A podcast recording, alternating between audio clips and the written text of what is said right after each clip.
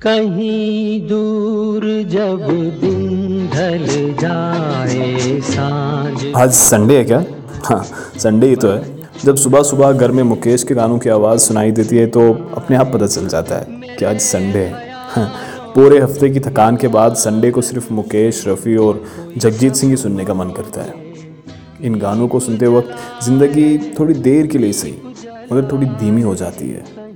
مانو کہہ رہی ہو کہ کل کی فکر کل کریں گے۔ آج آج بس رک جاتے ہیں۔ ایک پیڑ ڈھونڈ کے اس کی چھاؤں میں بیٹھ جاتے ہیں۔ اس لیپ ٹاپ کی اسکرین کے بجائے آج آسمان کو دیکھتے ہیں۔ اچھا تو یہ بات ہے۔ ٹھیک ہے بھائی، تم کہتے ہو تو رک جاتے ہیں۔ اگلا گانا کون سا ہے؟ میں پل دو پل کا شاعر ہوں۔ پل دو پل میری کہانی ہے۔ پل دو پل میری ہستی ہے، پل دو پل میری جوانی ہے۔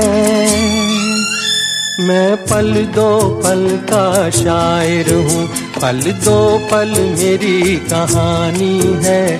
پل دو پل میری ہستی ہے، پل دو پل میری جوانی ہے۔